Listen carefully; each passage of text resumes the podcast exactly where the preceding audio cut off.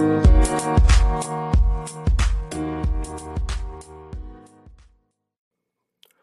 is up, guys, and welcome to another edition of the Market Marauder Show. Being the market one trade at a time. Hope everybody's having a great week out there, able to lock in some uh, profits.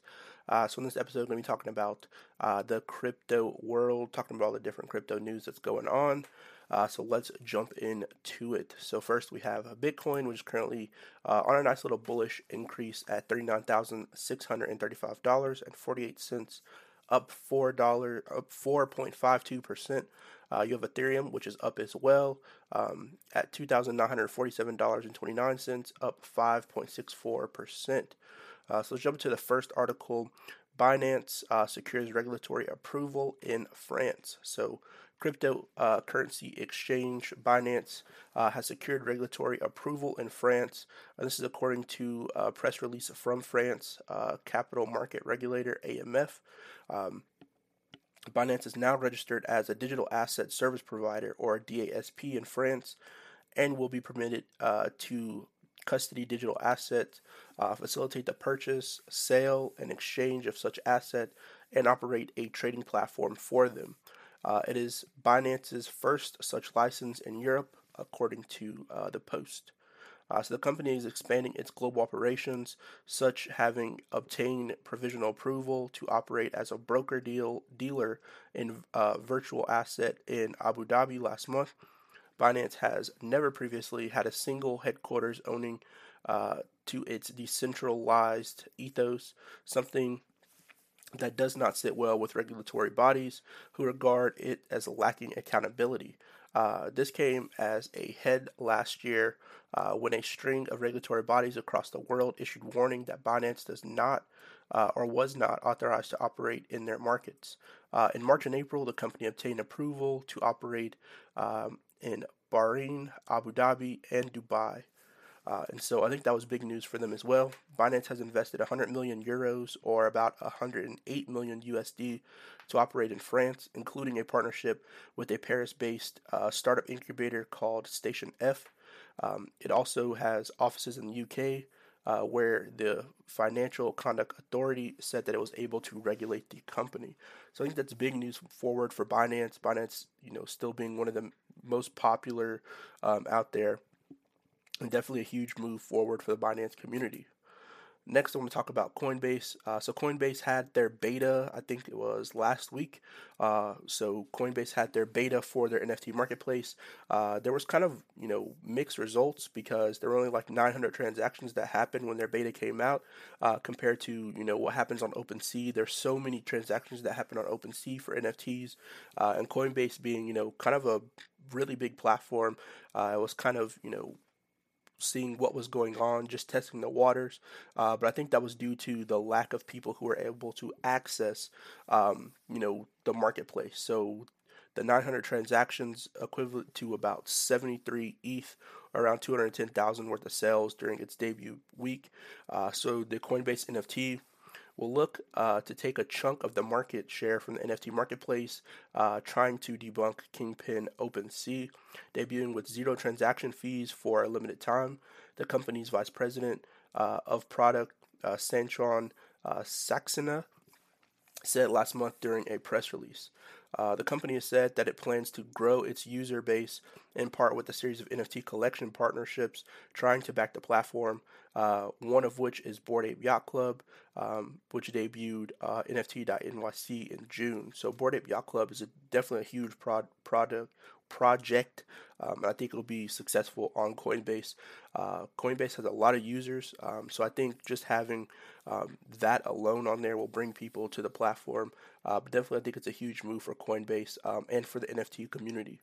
Lastly, on here, I want to talk about Starbucks. Uh, so, Starbucks said that they're teasing a Web3 platform for NFTs. Uh, Starbucks plans to launch a series of non fungible tokens or NFTs uh, in a collection. Uh, the popular coffee chain says uh, its NFTs will provide unique experience, uh, community building, and customer engagement, um, complementing its current app based digital ecosystem, according to the Post. Uh, in addition, uh, to just NFTs, the company alluded to a full fledged Starbucks digital community Web3 platform, possibly tied to mobile payments in the store. Uh, Starbucks app is currently the second most used from uh, mobile payments in the U.S., only behind Apple Pay, uh, with over 30 million active users. So there are a lot of people who are using uh, Starbucks for payments. Uh, just about everybody, you know, you know, uses coffee, and uh, having the Starbucks app is a definitely a very convenient thing to use, or using Apple Pay. But having it, you know, being so high as far as you know the second most used for mobile payments i think speaks volumes for the company as a whole uh, and they can definitely take advantage of this uh, using uh, web3 uh, as to which blockchains the company is looking for specifically, uh, Starbucks said little beyond uh, the criteria of fast and inexpensive. So, not really any news on on which platform they're going to be using for this. Uh, but definitely, you know, huge move forward for the company.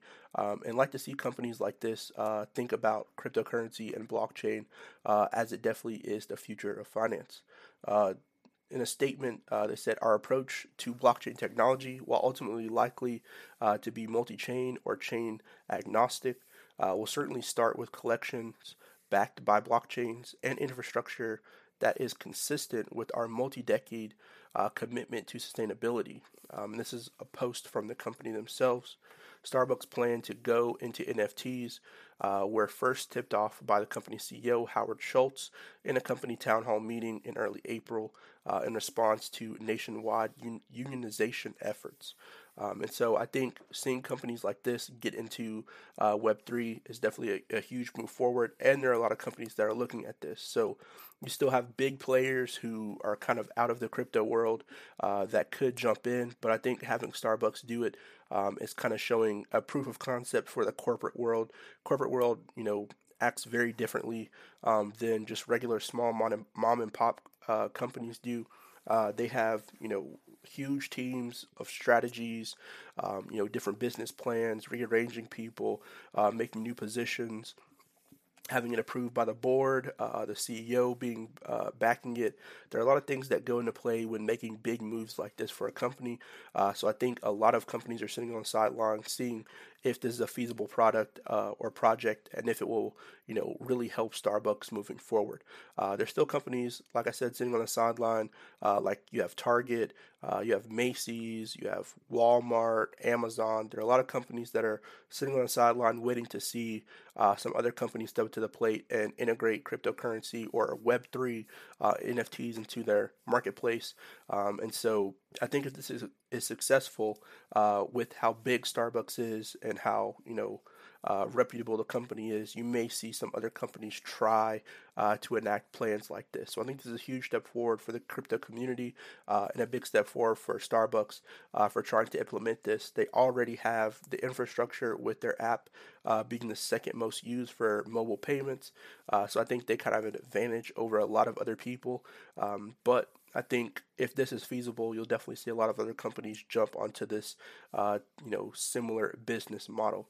So hopefully that information helped you all out. Make sure you guys continue to look at crypto as it is going up. Uh, we're a nice little bullish increase uh, after the Fed announcement.